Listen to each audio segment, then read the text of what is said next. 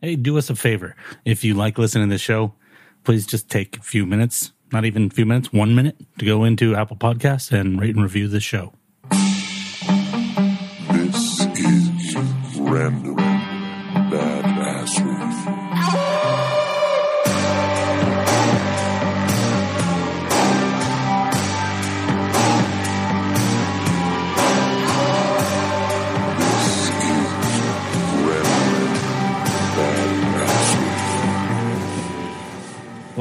uh, congratulations to you, me, and Tom. We are not only number one in arts now, we are like number 27 in most recommended in all of Overcast. That's so crazy. It's it's crazy when you say it like that, but it's to me it's even crazier when we look at like the people that we beat out, quote unquote, beat out. Uh, my favorite murder, Conan O'Brien, Mhm. Naval, who I've talked about his podcast plenty of times. Um, Oprah, armchair expert with Dax Shepard, last podcast on the left. Like, what the fuck? Jeez. So, uh, You know what's crazy though? That means over, that means uh, the Overcast algorithm is good because it's it's picking up on what's active in the moment. You know what I mean?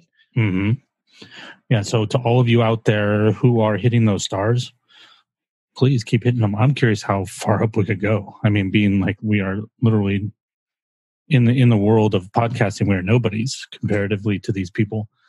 And uh, if you Sure. haven't hit them before, now's the time to start. Join a winning team. Doesn't it make you? Doesn't it make you think for a second? Like, why do people give a shit? No, you know what it makes me think? Finally, somebody is paying attention. We've been doing this for like three years, and it's been like totally silent. Um, you know, not like Mhm. like this like self congratulatory thing, but more like, oh, finally, like people are like interacting because it's been so silent. We know people have been listening. We've seen the downloads, but there hasn't been a lot of interaction. You know, not a lot of. Sure. Uh, it's not like we get tons of emails or we, you know, like there's. It's just so silent. Or when we would try to do things and we'd say, hey guys, let's try this out. And then nothing would happen. So to Mhm. like see this, it's like, oh, finally, like we people are interested enough to be awake, which means hopefully that we're doing something right. I wonder if we just hit a certain chord or something, and and we just caught a wave or a stride or something like that. You never know with those things. I feel like the more that we've just kind of relaxed into doing what we want and the Mhm. less we've worried about what that means in in the long run, I think that benefits. Yeah, that makes sense. There's something I was reading that was along the lines of that the other day, but I can't remember. I didn't come in with that prepared. But uh, oh wait, was, was it this thing that's in front of me? Yes, actually, it is. How lucky am I? I left it on the desk. This is not the topic for today, but this is just something I thought related to something we talked about before, and it's been sitting on my desk. This is a Jean Cocteau quote. Listen carefully to your, to first criticism of your work. Note carefully just what it is about your work that the critics don't like, and then cultivate it. That's the part of your work that's individual and worth keeping. Interesting. And that's so true. When you, when you think about like, um, you know, like uh, Joe Rogan, like why Joe Rogan successful? Is he successful for all the reasons that when he started, people probably thought that he sucked? You know, it's like he doesn't take it seriously enough. He's always joking around, or he never. He always has people from the left and then the right, and then you know he doesn't. He doesn't pick a side. All the things that he got criticized for are the things that he's known for Sure. Or you can take any other podcast out there. You know, like I'm not a big fan of my favorite murder, but why is my favorite murder successful? Because it's true crime and comedy. And that's really Yeah. weird. That's actually why I kind of like it. So uh, that that I like that advice. You know, it goes back to that. Speaking of Naval, it goes back to that thing that he was saying about uh, being authentic, be authentically yourself, because then you can't be replaced. sure. So the more this show is authentically the people that are involved with it, then the less replaceable it is. Yeah, it's weird how counter that is, though. I mean, you, you. I remember early on we used to read articles and and get advice and all this kind of stuff. And I mean, sure, some of that's probably still valid, but where we've fallen as, as, as not fallen, but where where we landed as a podcast is exactly where we probably should have been the whole time, um, which is just uniquely us and genuinely you, who and I are in our conversations. Right. Well, I think it took three years of con- gaining confidence. Um, Sure, we, sure. we might have ended up here, but I think going through all the changes and all the stuff that we went through, it's what Mhm. gained the confidence. And that, in a way, it kind of plays into what I wanted to talk about today. And so the topic today that I brought in, I've been reading, um, actually, I finished it uh, Black Box Thinking by Matthew Syed. Mhm. Fantastic book. I recommend it to everyone. It is, it's about the importance of failure. And uh, one of the reasons called Black Box Thinking is the whole premise of the book is based off of why can't we all all industries be more like the aviation industry in the sense that uh, the aviation industry when they make mistakes it is public they don't hide anything and it spreads across the world in minutes so that every pilot and everybody involved in aviation can learn from that mistake and never repeat it again and that's the reason they have black boxes in airplanes that's and so one of one of the things that he goes into and there is uh, something I just wrote down as a small idea, but as many of the things that I bring in here, it sits like a little grain of sand. I think that was uh, Neil Gaiman who said, you know, there's that grain of sand and it just bugs you and it just rubs up against you and you can't get rid of it and starts growing. And this is something called marginal gains. And it totally relates to something that you talk about all the time, which is the reason I wanted to bring it into an episode with you. Now you've you've talked a lot about setting small goals, and we've Mhm. extensively talked about why having small goals is important. This plays off of that in a sense. So the idea, I don't know if the idea originated with this person, but it is most associated with Sir David Brailsford, who is, I guess he's like the head coach of the British cycling team. Mhm. And what's impressive about what he's done with the British cycling team, I guess, um, I don't know if it was his first year. He wasn't even head coach yet. He was like head of performance. And I didn't do a ton of prep for this because I didn't want to be a dictionary. But he he was head of head of performance, and they went into I think it was 2002 Olympics, and they won two gold medals. And that was the f- the best that the British cycling team had done since 1908. Uh, and then in 2008 and 2012, they won eight gold medals, both in both of them. And then they won hundreds of world championships in the meantime. Huh. And the way that he was able to achieve this, there's there's other stuff like he has this principal thing called core, which is uh, commitment, ownership, uh, responsibility, excellence. I think but the the main, the other thing is marginal marginal gains. And what he said is, if you look at all of the different small things that go into cycling, he said, what if we could look at all of those and just improve them all by one percent? Hmm. So if you improve all of those small things by one percent, it's tiny. Each one is a tiny, tiny change. But uh, the, I guess the, the quote actually is each step may be small, but the aggregation could be huge. So, you know, if you change 20 things, that's a 20% improvement, right? Sure. So, like, for example, some of, some of the things that they changed uh, when they go on tour, when they go um, to Tour de France, when they're going through Europe, the cyclists stay in hotel rooms. I think he said 29 or 20, 21 days in different hotel rooms every night. Huh. And what they, he started to think about is he said, so these are these are elite athletes. You know, they are as finely tuned as an automobile physically, and they're sleeping on different beds and different pillows every night. And he Oh, says, sure. Yeah, yeah, yeah. he said that's not good. You know, yeah, like that's uh, crazy. You know, what if this guy has a kink in his neck the next day? He's going to perform just a little bit worse. He said, so now what they do is they have a team that goes ahead of them and gets to the hotel before the cyclists get there, changes out the bed and makes sure each cyclist sleeps on the same bed every night, a mattress that is, and the same pillow. And then they vacuum the room because all those little dust things, if they have like little cuts or something, could lead to an infection. Sure. So that, that that's the first thing they do is they make sure that every night they stay in almost the exact same circumstance. Then they had they brought in a surgeon and trained all the cyclists how to wash their hands to prevent infection. Sure. So most efficient way to wash their hands. Um, the vans that they travel and they carry the the bicycles in. they I don't know what they were like inside before, but they painted the insides of them completely white. And they painted them completely white because dust can accumulate. But if you have white paint, you notice the dust Yes, faster. Yeah, yeah, yeah, sure. And it may sound ridiculous to everybody listening, but remember, we're talking about small gains here. And a little bit of dust accumulating on the tire of a bicycle can make a difference in performance, Of course. especially on these machines and the speed that these I mean, when you're going. talking about like millimeters and, and quarters of a second in time, then yeah, that makes a huge difference in the long run. Sure. yeah, or turning, or your wheel spins out just a little bit because there's dust there, you know, like all those little things. Yeah, it could be huge. Uh, they made sure that all the clothes that they wash are washed with skin friendly detergent so nobody Mhm. gets a rash. Yeah, sure. Um, and then they trial and errored a bunch of different massage gels to find out which one led to the fastest recovery. Wow, So- crazy. All of those things, plus you, they you take those same kind of um, ideology and they applied that to the equipment as well. Uh, I don't have examples of that, but you know they went through the bike and like one of the things he says in a video I watched, he said he would walk by when he first started and he'd say that wheel looks a little crooked, and they tell him this is I guess before he was a head coach. They tell him, "Hey, we're in charge of this. You're not." He, he says it's not like that anymore. He says now he walks in. He says that wheel's a little crooked, and they go, "Thanks for pointing it out. We'll fix it."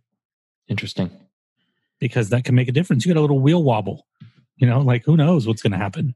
And that's crazy that that you'd have to change the culture over time too. Mm-hmm. You know what I mean? Because it's especially for for people in areas of expertise at that spe- that that specialized and high a level. The people who are doing those things think that they're the experts in those things, and you can't blame them. You know what I mean? Like if you're a person that comes out of nowhere, like if I were to come in there and say, "Hey, that's a wobbly wheel," I could be right, but there's there's a certain um, earned res- there's a certain earned expertise there. You know what I mean? Right. Yeah, you see that a lot with um in in other fields outside of this too, right? You know, like uh, reporters come in and point out something with law enforcement, and law enforcement doesn't want to hear it Absolutely. because they're Sure. just reporters, right? yeah, yeah. um, or vice versa. You know, if a cop told a reporter how to do their job, like, hey, you know, the facts you gave were incorrect.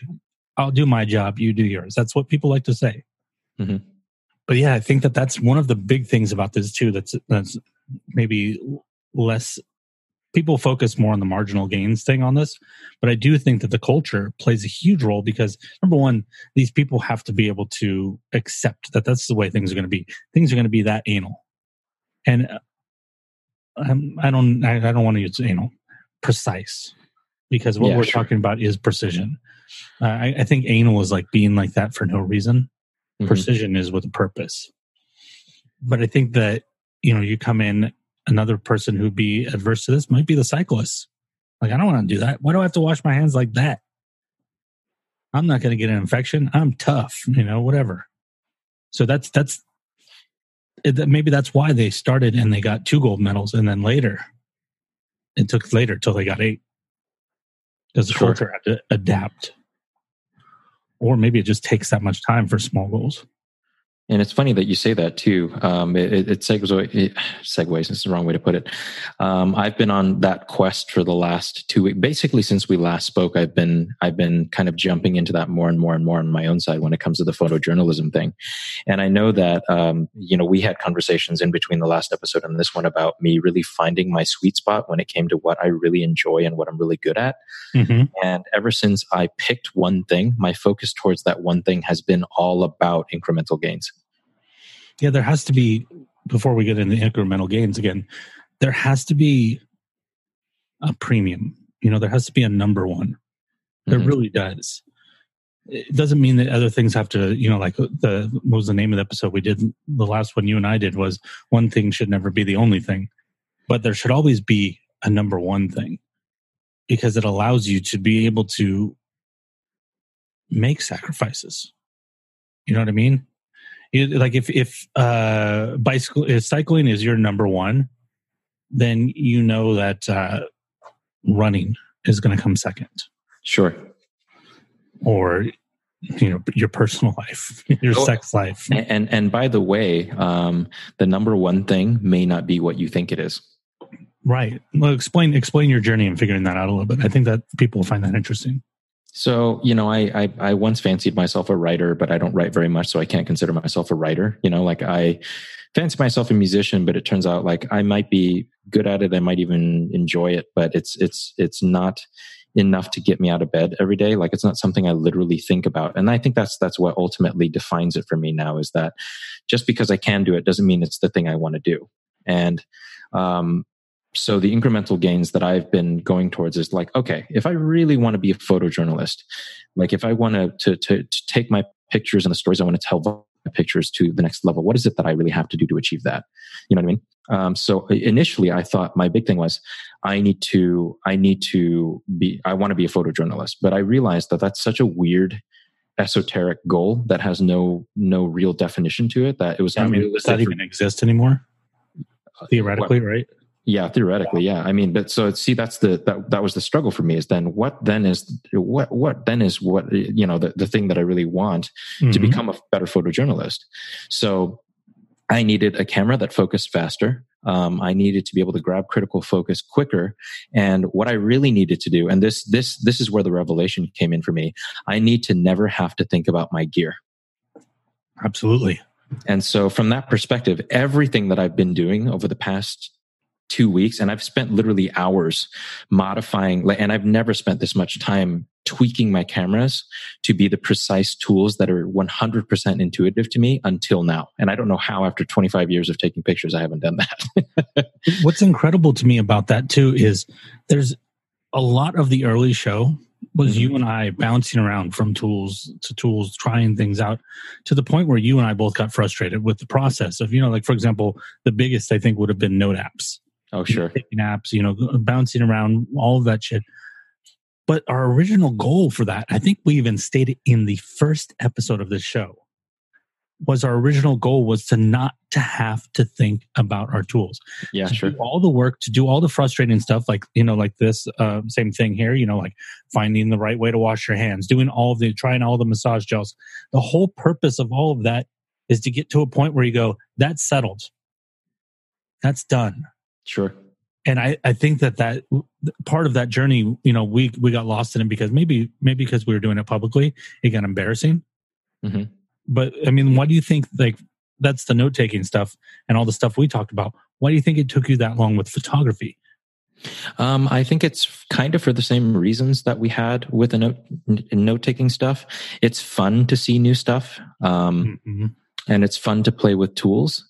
But in the long run, it's more fulfilling to achieve something with those tools. And sometimes that takes a while to get to. Sometimes it takes a lifetime to get to. You know, um, all of these other things that I've been doing, like writing, for example. I've always been an okay writer, but I've never been a great writer. But what I do like to do is tell stories. And I confused my, my desire to tell stories with my desire to want to write. One is not necessarily the other. And so with the pictures I take now, the, the pictures tell the story. And that's what I've always, I've discovered that that's always what I really wanted. And the more I've gotten gotten into being able to tell the story I want, the more frustrating it is when I have to think about my equipment. So mm. the quest, the, it, so one basically forced the other. Um, and I wouldn't have realized it if I hadn't realized the first thing, which is I like to tell stories. And so from that perspective, I think it's, it's, it's, for me, the, the journey wasn't so much about, um, trying to figure out the best way to do something, but to figure out what it is that I wanted to do with that thing. well, I think, yeah, that's, that's the exact what I was just thinking, and you brought it right exactly to where my brain was this whole time. Is the I think the defining difference? You know, you said 25 years of photography. You didn't know what the purpose of your photography was. Yeah, you were doing photography. You thought doing photography was the purpose, but it wasn't. It was too generalized, right? You Absolutely. found something specific, and like you said earlier, that made you get out of bed. Not something inspiring. And once you have that, then you can start to make decisions about your tools yeah. So uh, you don't get caught up in shiny object syndrome. Which exactly. Is, here's the new, here's the new.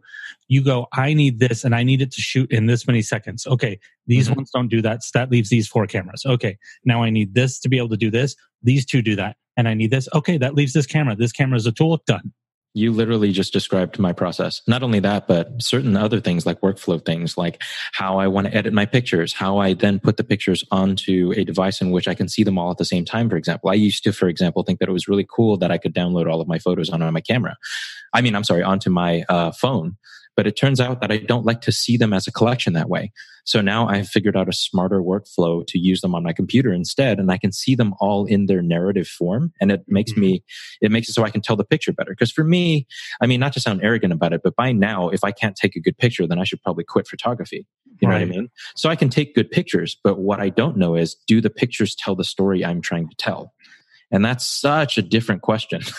And what's what's really interesting about that now, I can connect that with two episodes with guests, and in a way that I didn't before.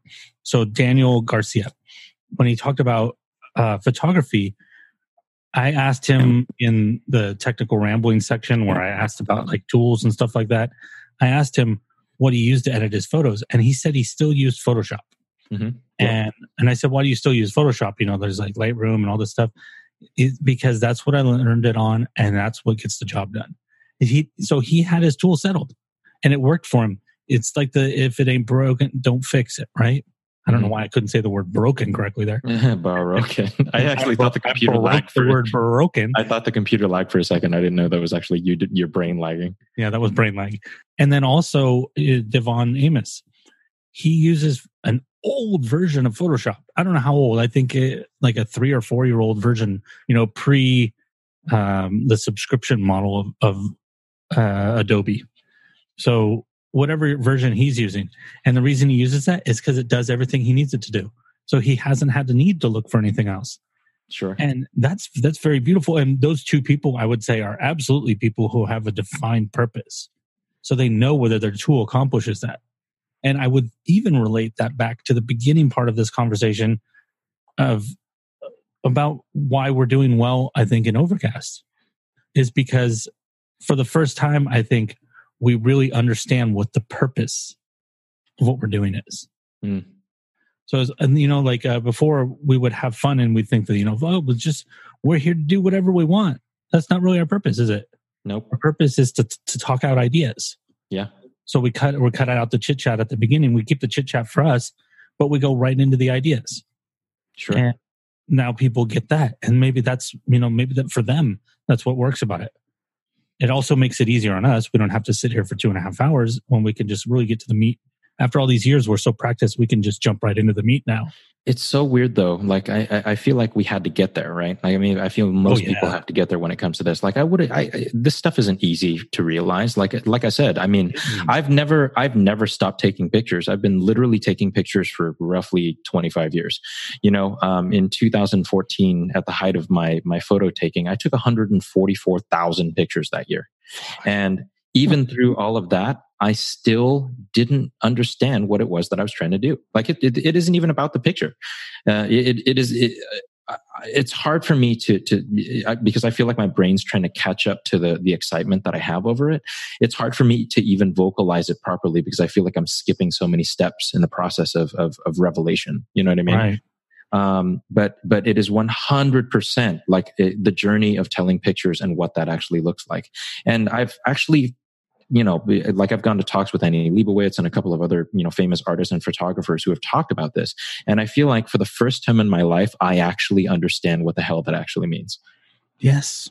And it, everybody's journey is going to be a different length. It's going to be a different route, everything like that. Some people figure this shit out right away. Good for them. yeah good for Uh, them hey me Nobody I know has made it that way.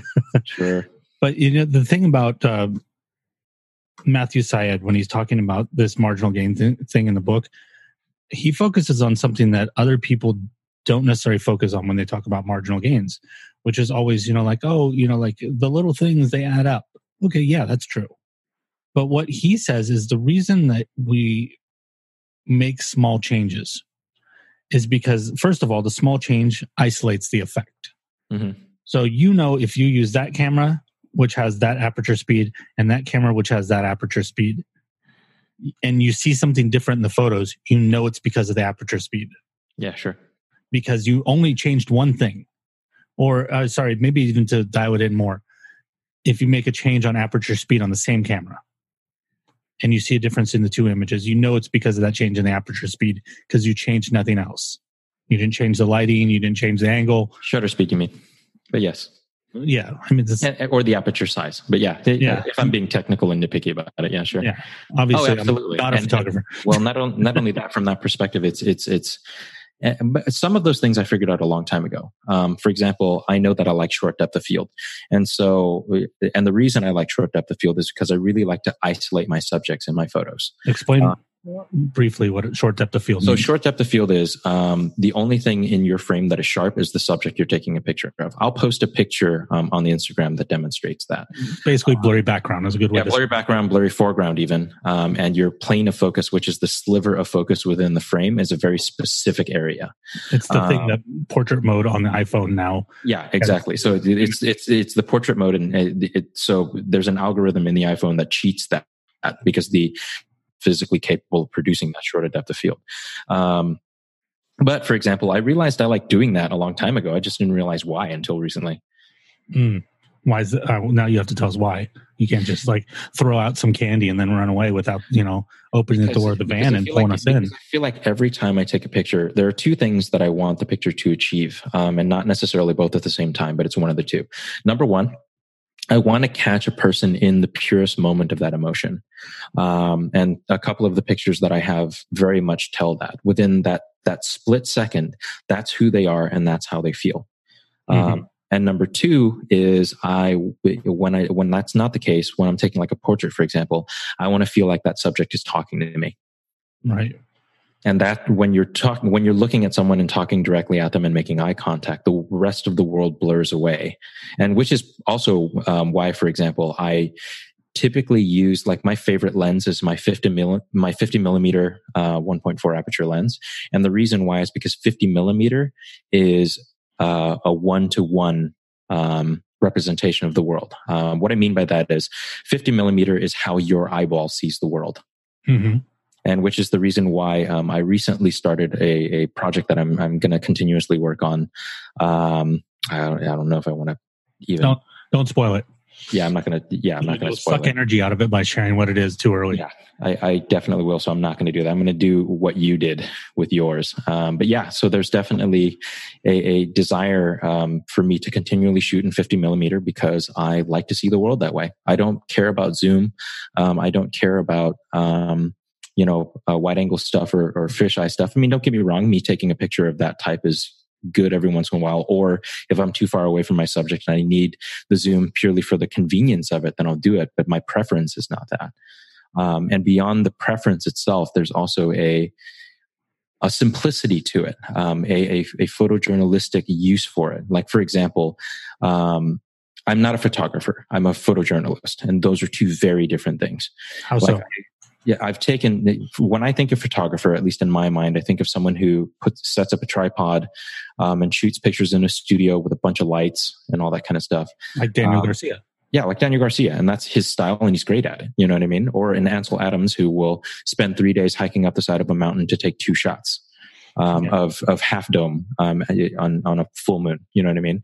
And Right. that's his style, and that's what he likes. What I love to do is I like to be in the middle of it. I like to be in the crowd, and I like to be taking pictures of the crowd as they are. So for me, I'm a photojournalist because I'm about capturing the images as they are and not creating images. Yeah, it's more of a documentary. One hundred percent. style. That's who I am. I'm a documentarian by nature. I love documentaries. I love reading nonfiction and biographies and all that kind of stuff. So it it it it, it stands to reason that my photojournalistic sensibilities are one hundred percent about capturing a moment and not creating a moment. It's funny when when we compare both of our tastes in photography, how very similar we are. I prefer a 50 millimeter prime lens. I prefer black and white. I prefer it to look old. I prefer a little bit of grain. I prefer short depth, uh, shallow depth of field. All of that, except I hate taking pictures of people. I Ah, prefer taking pictures of inanimate objects. that's funny. So it's it's it's like we're almost there. We get almost there, and like, and we're completely different. Yeah, yeah, totally. I lo- I pictures are my. I mean, I'm sorry, people are my thing, man. I if I if I could do nothing but take pictures of people for the rest of my life, I'd, ha- I'd be happy to do it. Um, let's go. Let's go back to this marginal marginal thing, marginal gains thing. Um, the other thing that Matthew Syed says about those changes, the reason that we make small changes, is those small changes allow for small failures. Sure. So in the example, we'll use uh, maybe it'll be a little more abstract if we use it in the sense of photography. So we'll use it in. Oh no, it's not. But yeah, I have very specific things I can share with you on that. But Okay, yeah. follow up with me on those then. Um, so then we'll give them two different angles of it. I'm going to use the podcast to begin with. Small changes. Um, so, for example, we can change hosts, which we did. You know, we're hosted by this company, we're hosted by this company, but we're not risking the whole podcast. So those are you know Oh, yeah, yeah. So the, the you know the thing when you make small changes, you're only risking the change failing, that small change failing. You're not risking the entirety or the enormity of the scope of the project with which you're approaching. You know, uh, we could change the theme song, but the, the show is still here. The podcast is not here. We didn't risk the whole podcast. Um, photography examples, Lam. Um, so something I never even considered as a photographer. So I have multiple cameras, uh, multiple DSLRs. I like full frame, so I shoot in full frame. Um, but I never for a second considered that my focus points might all be focusing differently until uh, I started to notice recently that some of my pictures weren't quite as sharp as I thought they were. Mhm. So I went on a deep dive on like, hey, can your autofocus points go out of whack? Mhm. And I definitely found out that they could. So it's a calibration thing, I'm guessing. Yeah, 100% a calibration thing. And because there's a computer algorithm that determines sharpness, right? And so from that perspective, um, I literally went through on um, my, and I'd never done this before, which is crazy as a photographer, considering how many pictures I've taken in my life. I've never gone point by point on my autofocus to try to figure out which points were sharp and which points were off. And once I discovered that on one of my, my tried and true cameras, for example, 30% of the focus points were slightly off. Oh, that's Yeah, terrible. exactly. And it, they weren't off by much. They were off by like millimeters. But when you're talking about short depth of field, millimeters is everything. It's the difference Marginal between gains. absolutely. It's the difference between sharp eyelashes and not sharp eyelashes. Yeah. And And, that- and that can change the emotion of a photo. completely changes it. And that's what I'd been noticing lately because I was doing more photojournalistic stuff and because critical sharpness was so much more important to me, I was starting to notice minute differences in the pictures. And so I exhaustively went point to point because on the camera that I'm talking about, I can change the calibration manually. I, Mhm. could, I literally set up a pencil in my living room and I took 10 pictures with at each focus point of the pencil with the same lens and calibrated each focus point individually Mm, that is diligence. every time and every time i get it's tedious as hell it took four hours for one camera um, but here's the thing now i have 100% faith that my tool will produce what i want it to And did you? I mean, what is that? Something you're gonna have to do like once a year or something? no it's something you do once a decade i've had this camera for like six years So there you go. It's like setting your tools, like we said before, right? Set it, and forget Yeah. it. Totally set it and forget it. Now I don't have to think about it anymore. And now when I start to notice a small difference in either the sharpness or the quality of an image, I know exactly where to look and I can fix it so much faster now. And then, I mean, uh, to go off of this too, another example of this small changes affecting only small things in the cycling thing. Okay, so we try out 15 different massage gels. It's still not affecting whether they win the race or not because it's only, you know, maybe a 0.5% uh, gain or loss, right? So they could still win or lose that race without that change. So they have the time to be able to go through and try those different things, different hand washing techniques. They're not risking the whole race. Sure. So that that's that's a really important part of that small stuff that we always leave out. So where I've kind of been going with this is um what did I write here? Oh, actually this is a good point to make real quick. So marginal gains, we shouldn't be surprised by this because we don't get fat in one day. Huh, sure. All the things that get worse tend to get worse incrementally over time. So you can only expect they're going to improve incrementally over time. You know, you don't wake up one day and go, Whoa, I gained 100 pounds last night. If you did, you might want to go to the hospital because you Sure. probably swallowed a bee. um, so what I've been, what I've been, there's two places that I've been going with this in my mind, in, because obviously when I think about these things, and I go, if this principle is interesting, if this principle is true, how can I begin to apply it? So the first thing I think about is something I did before. Now, um, David, Sir David Brailsford, I, I'm not sure if he said this or somebody else said this, but the idea of marginal gains essentially comes from something we've talked about before, which is Kaizen. the Mhm. Japanese principle of always improving. now, in one way that we've talked about that before is I mentioned the daily checklist that sometimes I would go through. Um, when I was in more difficult points in my life, I would do that. And then when things were better, I would stop doing it because it was, you know, you mentioned the word tedious. One of the questions I would ask myself every day is Kaizen, which, which to me insinuated what was the friction points of today and what can I do to stop those from happening again? So, for example, every time I, you know, like I had a client in the past where I had to download these files every day that were PDFs. Uh, not every day, but every week that were PDFs. And I had to use PDF version of that file and I had to use a JPEG version of that same file. So I would have to take those PDFs and convert them to JPEGs before I could do anything else. And it was always annoying because it's tedious, it's boring. You know, it's only like a four minute process, but it's four minutes that I want to waste. So what I did years ago when I first started doing these quest- this questionnaire is I said, is there a way to use Mac Automator? You know, can I create a file on my desktop that if I drop PDFs into, it'll automatically convert them to JPEGs for me? Mhm. And there was. And so then I did that for like a year.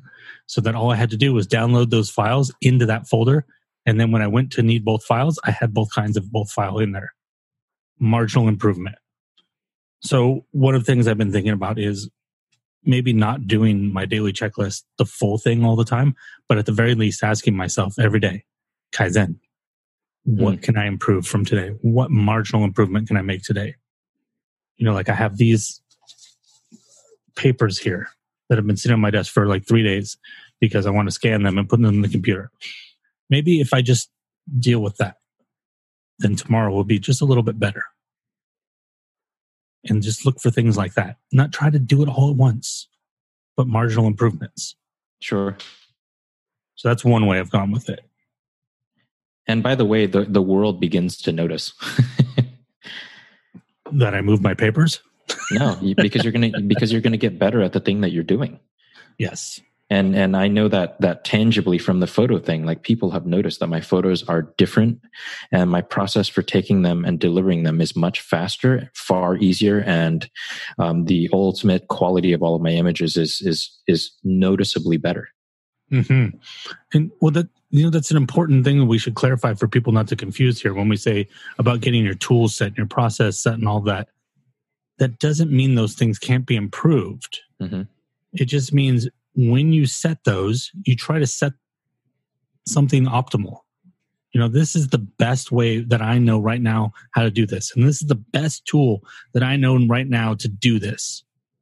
And then I don't have to think about that Yep. until at some point you go, oh, this is becoming, you know, like the camera gets too old and you're like, oh, it's not really doing what I need it to do anymore.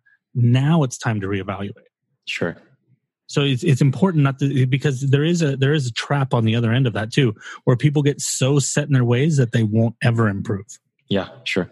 Or so set in their tools or too scared to learn new tools that they'll never get better. Right. I mean, I'm I'm so on this track now of of not ever letting my tools stand in the way of me creating what I want anymore. Like I, I agree with Daniel's thing, um, in the sense that I still to this day, I mean, I've used Lightroom and I've I've done all these different like photo workflow things, but Photoshop still works best, and my my filing system, the way that I do it manually, still works very efficiently. So I don't need to change it until it becomes a bottleneck. And the moment that it does, I mean, I think that's that's an active thought I have in my brain now is is there any bottlenecks? And if they are eh, are they worth changing? Like if, for example and there are some things that are not worth changing for example um, like if i need to store images a certain way and there's a slightly faster way but it costs a lot more and it requires me to learn a whole new set of tools is it worth it right now for me to do that? Right. that answer is not always yes. You know just because it's better doesn't mean it's better for you right now Or if there's a new camera that's one percent better than the one you have, but Yeah. it costs seven thousand dollars. you which by the way there is and i actually part of why this journey began was because i had a conversation with um, one of my photo nerd friends about oh this nikon is super sweet um, and then the, the question i asked myself is is it going to produce a better image you know um, and ultimately um, is is what I gain in workflow because it, the answer was ultimately no. It wasn't going to produce a better image, but does it increase my workflow? And if it does, then it will it will it increase it in such a way that is worth the four thousand dollars that I'd have to invest in it? And no, Right. the answer was absolutely not. Not even close, actually. It's only a marginal difference. And sure, in that particular case, the marginal difference didn't win. And in some cases, it does. But the price paid for that marginal difference was too high. right and that's why that that clarity is really important in avoid in avoiding that shiny object syndrome Yeah, totally. because you know what you want to accomplish so you can measure or estimate we'll say even we'll we'll, we'll be a little more generous you can estimate what that change is going to be compared to what you are trying to achieve hmm and Totally. if, if it's marginal um, and it's only one marginal change but the cost and we're not talking just money here but obviously the, you know like oh, say for example that the you know the british cycling team they found out you know what we can get a 5% gain if we cut off the legs of all of our cyclists and replace them with metal part they're not going to do that because the cost is way above the gain Sure. In that case, it's a human cost, but yeah, absolutely. Absolutely, yeah. So we need to be able to have that same kind of clarity with our own tools and our own methods, which we never used to have. Well, here's a fun one for you too. Is um, if you, I mean, I love my cameras, but I didn't quite understand what loving my cameras meant until very recently. Um, and so my my understanding of that now is that if I spend enough time to tweak my cameras or my in this in whatever case it is, like I do this with my golf clubs too as well. If I spend the time to tweak my tool to the level of proficiency or or usability that I want, then I love it more and more as I as I perfect the way that it's used. And so now, like I have this love for my tools, my cameras in particular, um, that I never had before. And that sounds strange considering how many cameras I've had in my lifetime. But the cameras I currently have and the lenses that I'm currently shooting with, I I can't imagine doing what I do without them. You definitely, definitely negotiated that fence that you just rode with your language. Yeah. you were so close to falling over to the other side of sexual fetishism. Uh, yeah. I mean that's uh, thank thank you for bringing that up. I don't i i, I think i i thought i did that extraordinarily well. Um so thank you for calling that out. But yeah no i mean That's that's, my my, uh, my my my love of my instrument. Now i can't not think about it thanks dude My deep, Um, unabiding love. yeah my my my things. relentless my relentless throbbing love for my cameras um is so much more defined now i know exactly why i love my cameras Mm. and that and that was something i didn't have before Yeah, that's that's that's a really good feeling. For example, something very small, not compared to photos, but like, why do I use the notebooks that I use? Because I've tried a bunch of them, and then I know exactly why I want this one. sure It's like this one has page numbers. I use page numbers. Boom, there's a good reason. Mhm. Paper's good. I like the paper on this one. I like that it comes with stickers to put on the spine and the cover when I'm done to archive them. Those three things makes Leuchtturm 1917 my notebook. Man, how specific is that? super specific. But you know, when you go through as many as I do, it's important. Oh yeah, I mean, I, I feel the same way about both cameras and golf clubs too, as well. Um, I have used every camera known to man. In fact, in one of my older jobs, um, I was paid to do camera reviews. So I mean, there's not really a camera on Earth over the last like maybe seven or eight years that I haven't used extensively. You know, Right.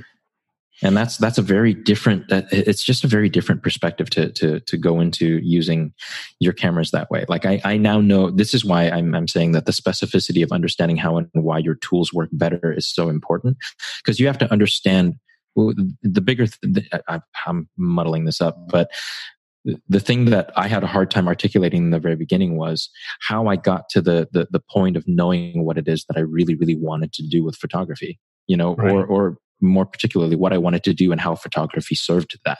And I had to know that before I could understand how important the tools were.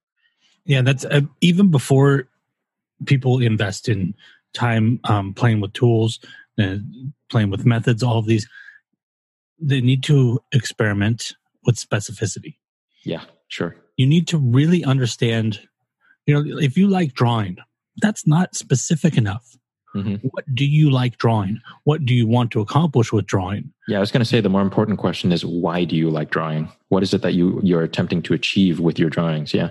Well, sometimes that, you know, figuring out what you like to draw can lead you to that. Oh, sure. Yeah, that makes sense. Like taking photos of people, Mhm. that can lead you to understand, like, oh, I like photojournalism. Mhm. Sure. Oh, yeah, sure. and stories. Sure. So it's it's really important. You know, like writing. Oh, I like writing. No, you don't. You, you're still learning. You know, like Yeah. it, you like something specific about writing. You don't like writing in general. You know, if you like writing fan fiction, you probably can't stand the idea of having to write a textbook. So you Oh, don't yeah, like sure. writing. You like writing fan fiction. Sure. Yeah. You know, it's like when people say, uh, "Oh, I, I like reading fiction." No, you don't. Hmm. You like reading fantasy, or you like reading science fiction, Sure. or you like reading literary fiction. Mhm. There's always a subgenre, and like finding our own personal subgenres that that really helps to define so many things for us. And I think that like I wish somebody had told me that a long time ago. It's like, oh, you like writing. What do you like writing? And Hmm. and that changes over time, of course. But you know, it's it's it's it's like podcasting. I like podcasting. I don't like all kinds of podcasting.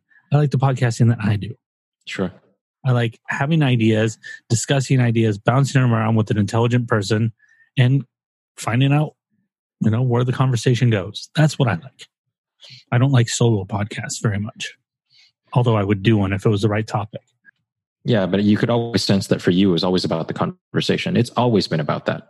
Yes. You know, like I don't think there's ever been a permutation of podcasts that you are you're either A good at or B love that doesn't involve a conversation. right. And I think that's why, in some ways, we both slightly failed at our own specific endeavors when it came to podcasting. I know, for example, that I hated doing the golf one because I didn't like to talk to myself. It was super weird. hmm Well, I get I've, I have a lot of practice doing that now for the Patreon. Yeah, sure. and I do a lot of little solo stuff. But you know what I found out is the, the solo stuff is better when it's shorter Sure. because talking to yourself for five minutes is way more. I don't know how there's people out there that do like solo shows that are like an hour long. I don't know. I don't know how you do that.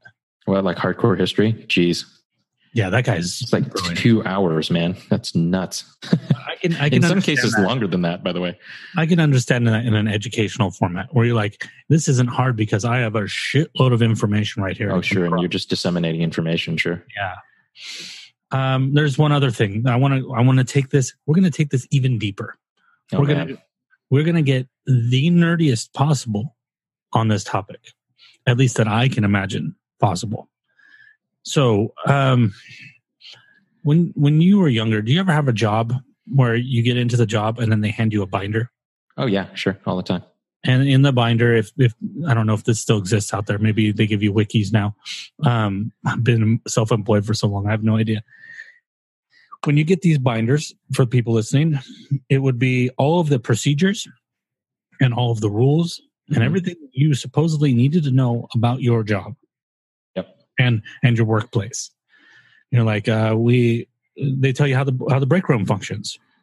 You know if you drink the last cup of the coffee you need to refill it and make another pot if it is before two o'clock in the afternoon. All these type of things. So that you know it's just all of this stuff has been said like what Lam was saying about tools. All of this stuff has been settled we don't need to think about it anymore. Here's everything you need to know. This is the stuff that's not up for debate. I i don't know why but number one i always loved that because i was like okay cool. All i have to do is learn this and then i don't have to ask questions. I feel like less of a dumbass at a new job. So I've been when I read the books that I read, sometimes I run across things that are very good advice. Um, I don't remember the colors right now, but I read something not maybe six, seven years ago about the color of the rooms that you write in and that you edit in. That there were certain colors that were shown in, studies to be better to write in and be better to edit in. I think it was red and blue. You know, I'm not sure which one associated with which, but it was something along the lines of if you're going to write in a colored room, write in a red room. And if you're going to edit, edit in a blue room. And I was like, wow, that's really interesting. That would be that would be a good thing to know, so that one day, if I'm in the, in the place of having uh, a home where I'm building rooms that I want to write in, I could remember like, oh, well, let's paint this room red. You know, like it's kind of similar to what I talked about with Tom not too long ago, personal information management, right? And actually, Mhm. I talked about it with you too. So I've been playing with this idea of um, taking that and all the stuff that I've learned about uh, personal development. You know, like uh, if you are feeling anxious, do the four four count breath in and then the eight count breath out, and do that for at least a minute, and it really calms you down. Creating a personal procedure manual Huh. to take all of these things and create a personal procedure manual, something that you could just literally have as a PDF. And you go, or, you know, have somewhere that's searchable. So you go, wow, you know, like, oh, I have a headache today. Boom, you type it in there. And then here's these three uh, homeopathic cures for headaches that you've tried that actually worked. So you don't have to search for it in, on the internet and go through all this shit. You're like, here's the information I already found. Boom. Okay, here's what I do in this situation and to clear out all of that, you know, debate and all of that. Oh, I, I've already settled this. You know, I figured out how to fix hiccups, and it's right here. I just type in hiccup. What do you think about that? Is that is that crazy Um, or appealing? Hmm. I'm thinking that through. Huh, let's see. I know. I know. Oh, latte just woke up. Whoa, loud. Quiet. Uh, I'm I'm recording. let's see. Bad Is it, podcast. is is it appealing? Trying Like to be thoughtful. could- I'm trying to be thoughtful about this. Um, If you I, could I, take all of the things that you've learned, not just uh, on photography, things you've learned about life, things that work for you. Like you know that when I'm sad, if I eat this, I usually feel a little bit better, and put those all into something so that you never have to like really sit and like dwell on on what to do in certain circumstances. That you always have a procedure manual to dip in. Is that appealing? My concern is that you lock yourself too much into a specific way of being without giving yourself enough time or room to change it. And and the reason I uh, the reason why I am saying what I'm saying is because of how dramatically uh, the last how much I've changed in so many procedural ways for myself in the last 6 months. Um But how for example, How much did you that? change that stuff before? Before you go further, before the last six months, the stuff that you changed, how long was it before that you changed it? You know what I mean? Changed it now. probably how long probably were they three, like that? probably 3 to 4 years. so if you had had a procedure manual, you could have been operating on that procedural manual for three to four years before needing a rewrite. Yeah, but you don't realize you need to rewrite it until something dramatic happens, and Well, that's but then that's course, and that's that's my. Well, yeah, but that's my fear is that most people don't have the self awareness enough. Like at least I and I know I didn't, um, and I can I I consider myself to be a reasonably self aware person. Um, I didn't realize that it needed to change until my relationship blew up, and I realized how many things I was not doing right. What if the first page of everybody's personal procedure manual was evaluate once a year? Oh, then that would be that would probably be effective. But here's the thing: I don't think it's it's because I within the scope of those three years that I was operating that way, I would ask myself that question. The problem is sometimes it takes action or consequence to make you realize if something's wrong. Right, but I mean, I think you're you're you're conflating two things here. If you had that procedure manual, it doesn't mean that all the stuff that you needed to make you realize that you needed to change would have been prevented. Those things would have still happened, and you still would have came to the same realization. Maybe, You know, it's not like having this precludes those things from happening. sure. You know, like if if you're operating on this procedure manual and then your relationship falls apart it's not because you know your relationship's not going to stay together because you had a procedure manual you know yeah, yeah, but I could have changed how I evolved within the scope, and maybe that that's not something that that should have happened, um, and maybe everything that did happen happened the way that it should have, but I definitely would have changed how I approached certain things with certain people, um, and within the scope of my relationship, how I dealt with certain problems if I'd had an awareness of that. see i think all this stuff what you're saying it should be part of the procedure manual for everyone you know this idea of self-evaluation putting yourself into situations you know like uh if if we all have our own individual procedure manual. And the first chapter, not even the first page, the first chapter is about evaluation and making sure that everything that in here, you know, like it's not a Bible. Sure. It's it's more like a science book. Like we we operate science on the preclusion that all of this stuff works Sure. until it no longer works. So I know this cure, this cure, and this cure have got rid of my headache in the past. Well, if I do this, I do this, and I do this, they don't work. Now is time for me to do the work to find another possibility. Sure. Whereas before, when I had a headache and I didn't have this manual and I didn't have those three steps to take, I would jump to that fourth step and Mhm. waste so much time when 80% or 90% of my headaches could have been cured by those three. And just having them on that paper would have saved me that time. Sure.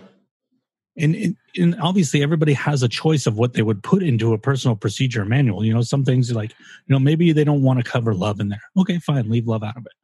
But there's so many things that we waste time and energy. I know I do. And there's so many things that it would be nice to just be able to click into something and go, what did I decide works in this situation? Especially when it has something to do, for me, when it has something to do with emotional turmoil, because you don't want to think that, or you're sometimes not even capable of thinking. So being able to pull out this procedural and go, okay, what are what are some small things that I can do right now? What are some small improvements I can make? Like I, you know, like it, it works really great for what you were saying about photography. I know that I need this shutter speed because of this, and put that down on paper so that at some point, if you forget why you use that, you flip that open, you go, oh, that's right, I use it because of this. So you take that principle and also apply it to your own person. You know, like, why do I do this? Oh, because I know that this gives me this effect. Well, it no longer does that. So therefore, this is this this section needs a rewrite.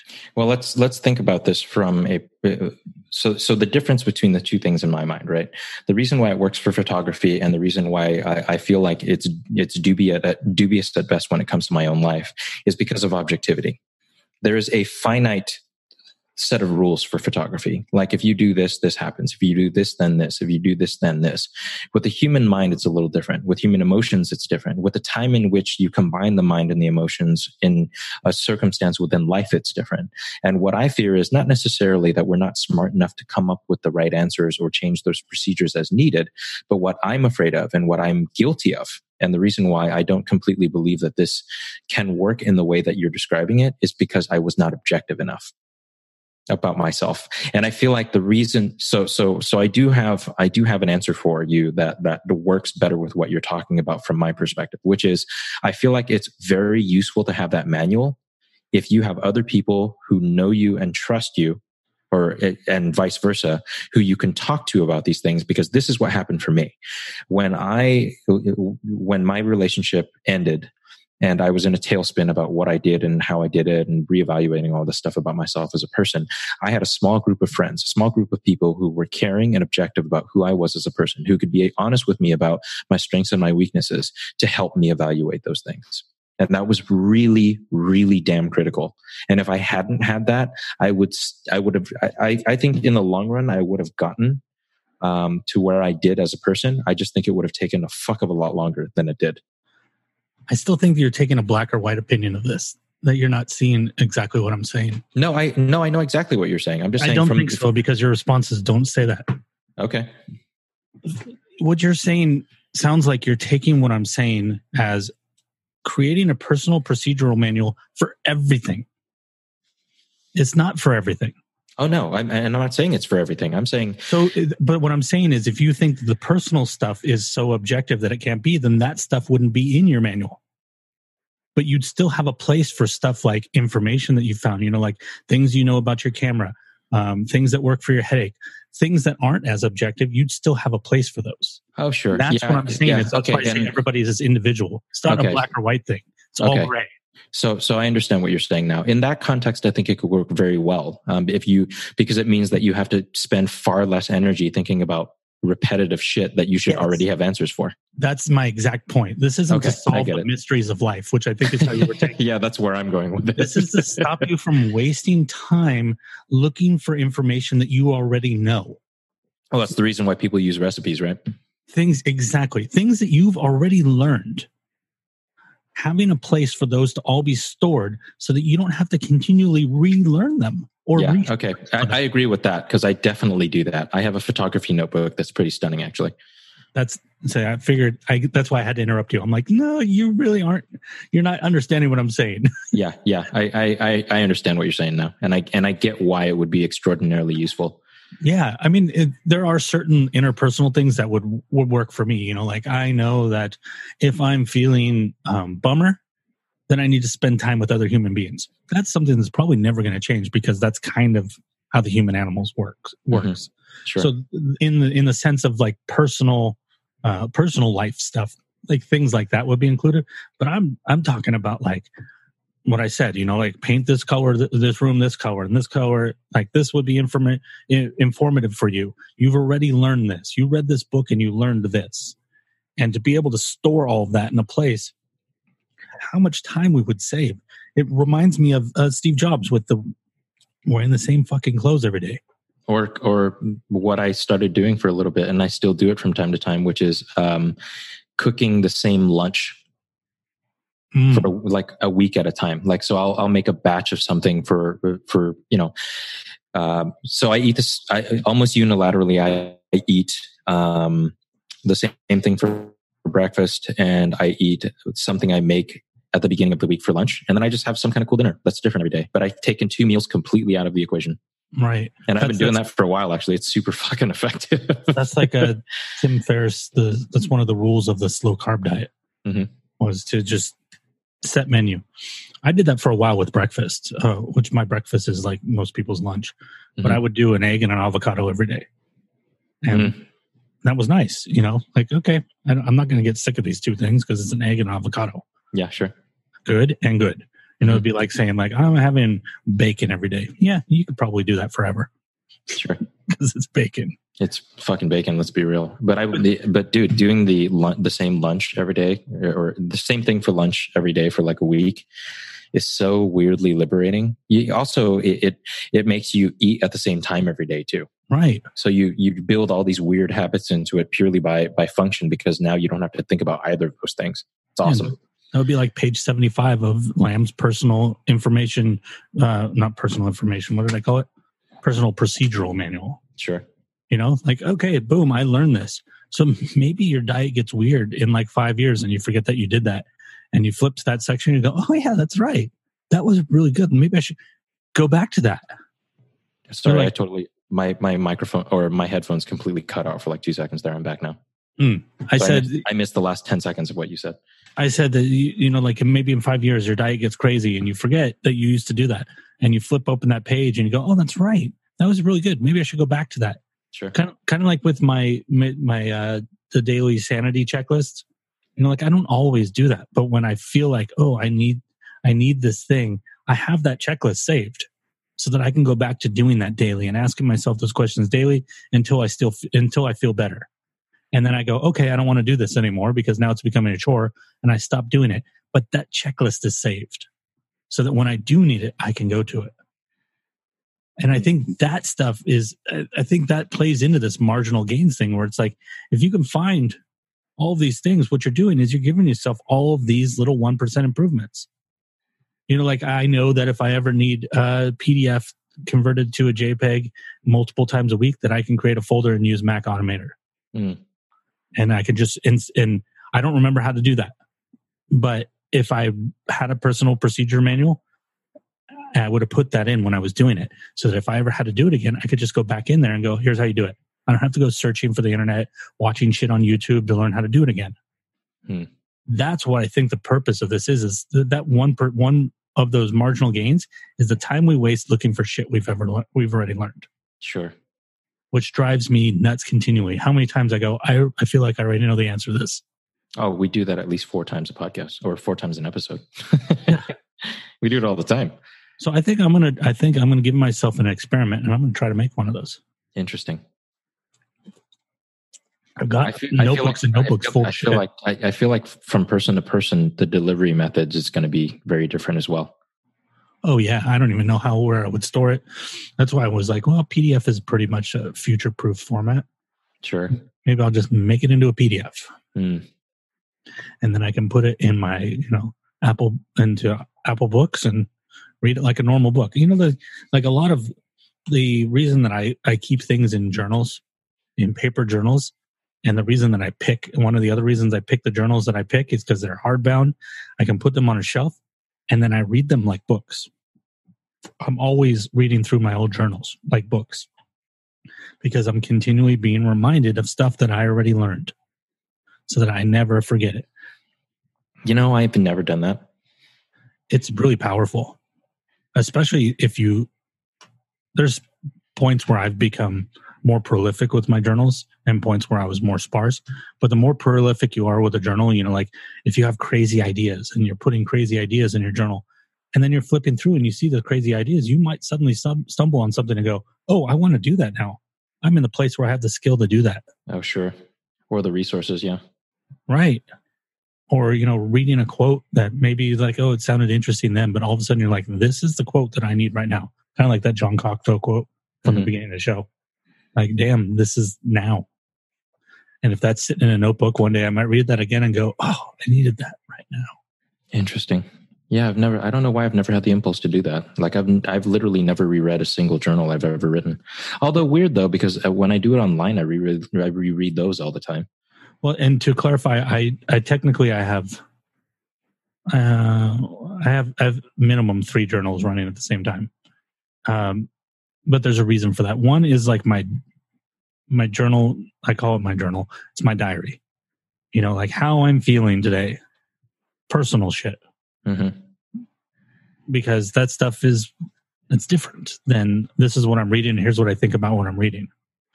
Um, but I have, and I have a journal for that, for when I'm reading or if I'm watching a documentary, I learned something interesting or anything like that. And then I have a third journal, which is my, my book journal, which is just, I journal on what I thought about a book when I finished it, what my thoughts are when I'm done with it. And I keep those all separate because I don't want, I've used to mix all that stuff together and then going back and rereading journals, it was really hard to go through three pages of like really personal stuff and then be like, and then I was watching Friends and Joey said this and that was funny. you know, like I didn't actually write that in a journal, but you know, like something like that could be, you know, like something inane and you're like, well, that's awesome. I after journaling for like six pages about how I feel like my spleen's falling out.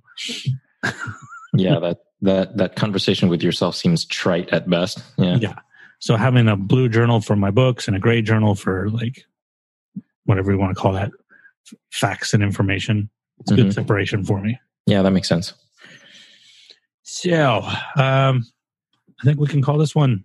We can call this one. Yeah. Yeah, that one was pretty heavy. Uh, I like I like how much. You know what I really dig? I dig when we think we disagree on something because it forces both of us to better explain our idea. and that well, what's what what is very valuable that I think people um, need more of right now that we've had to learn is sometimes you have to push a little bit. You know, like I had to stop you and say, "Hold on, that's not what I'm saying. Let's stop Yeah. going down that road." And then all of a sudden, it's like the conversation changes. It's like, "Oh, we're talking about this." Uh, Like, yeah, Yes, and that was a failure of my communication in the beginning of not clarifying what I meant. sure. but that's and then that's what you know we've talked about uh, taking the generous interpretation of what someone else is saying it's really important to do that because most of the time we do under, misunderstand each other Sure. out and out in the world where it's like hold on i'm going to assume i'm going to assume you mean this because this is i don't think you mean this do you mean that oh you do mean that okay now we can argue Sure, sure, sure. but at least clarify that you know like if somebody you think somebody's being an asshole at least figure out if they're being an asshole before you Yeah, before you Yeah. accuse them of that, man, if people did that more, we'd be in a much better place. Mm-hmm. Yeah. And if, you know, social media and the news like clarified facts more, we'd probably have less of that too. oh, jeez. Boom.